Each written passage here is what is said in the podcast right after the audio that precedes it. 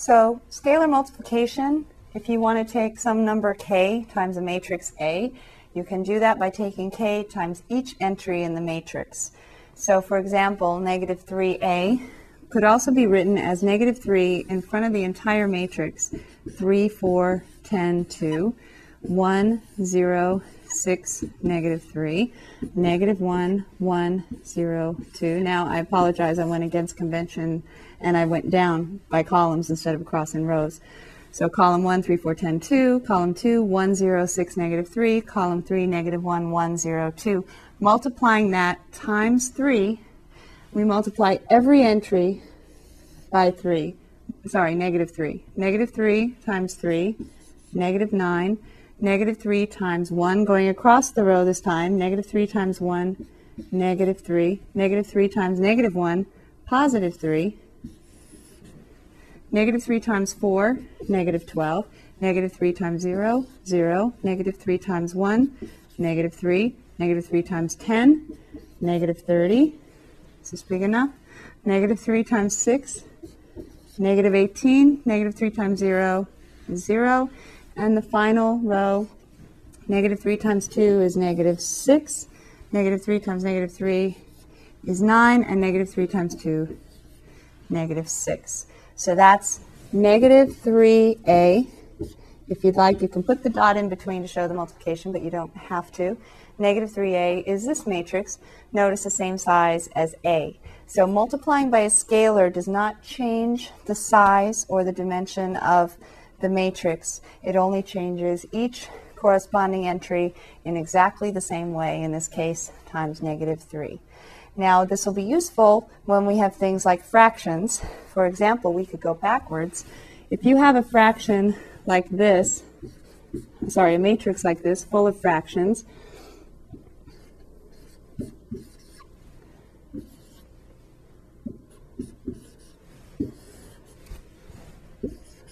suppose, for example, you have this matrix, I'll call it B. Now, you could write it this way, but you could also take the 1/2 out. Factor out the 1/2 so that you don't have to write 1/2 3 times. So a lot of times you're going to see this, and also when we get out the graphing calculator, you might see this as your result in a graphing calculator computation. If I factor out the 1/2, then what's remaining right here? Well, factoring is dividing, but that might not help because dividing by fractions isn't so much fun, is it? Negative 3/2 divided by 1/2. What is that? Well, what would you need in order to get back negative 3/2 if you were to multiply by 1/2? Just negative 3. Negative 3 times 1/2, negative 3/2. So when we factor out the 1/2, you can see, oh, isn't it just taking out the denominator? Yes, until you get to this one. 8. When you factor out 1/2, what goes in here? The common answer is to say 4. Can you see why 4 doesn't work? 1/2 of 4 is not 8. 1/2 of what is 8? That's what you need right there. And the answer is 16. So remember, when you divide by 1/2, you multiply by the reciprocal. So dividing by 1/2 is multiplying by 2. You can see it working right here. 8 divided by 1/2 is 8 times 2, or 16.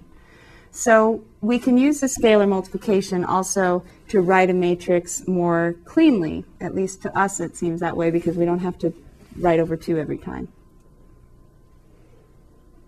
Okay, going back to our definitions, we have to talk about negative A, or negative B, or negative C, and it really just means negative 1 times a matrix. And it just means the opposite of every entry. So if you have the same A that we've been working with, so as not to confuse, negative A would be the same matrix, but just with opposite sign. So negative 3, negative 1, positive 1, negative 4, 0, the opposite of 0 is still 0, negative 1, negative 10, negative 6, 0, and then negative 2, 3, and negative 2 is negative A. Now, our final definition is definition number 5. And definition number 5 says Z, a zero matrix, is a matrix all of whose entries are 0.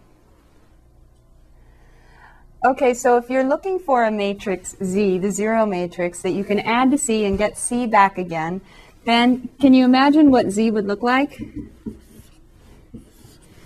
In matrix addition, we take each corresponding entry and add them together. So we would need exactly the same size matrix. And in order to get just C back again, you can probably guess what each entry would need to be. That way, 4 plus 0 gives us 4 back again. Negative 3 plus 0 gives us negative 3 back again.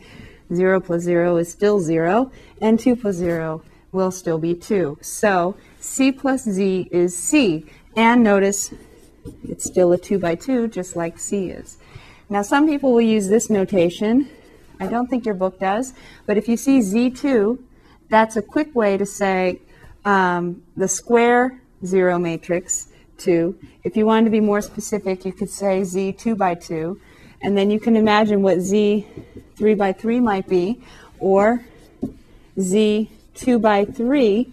The zero matrix does not need to be square, so that's why I would need to specify both dimensions. In the next section, we'll see a very special matrix where we only need to write one number.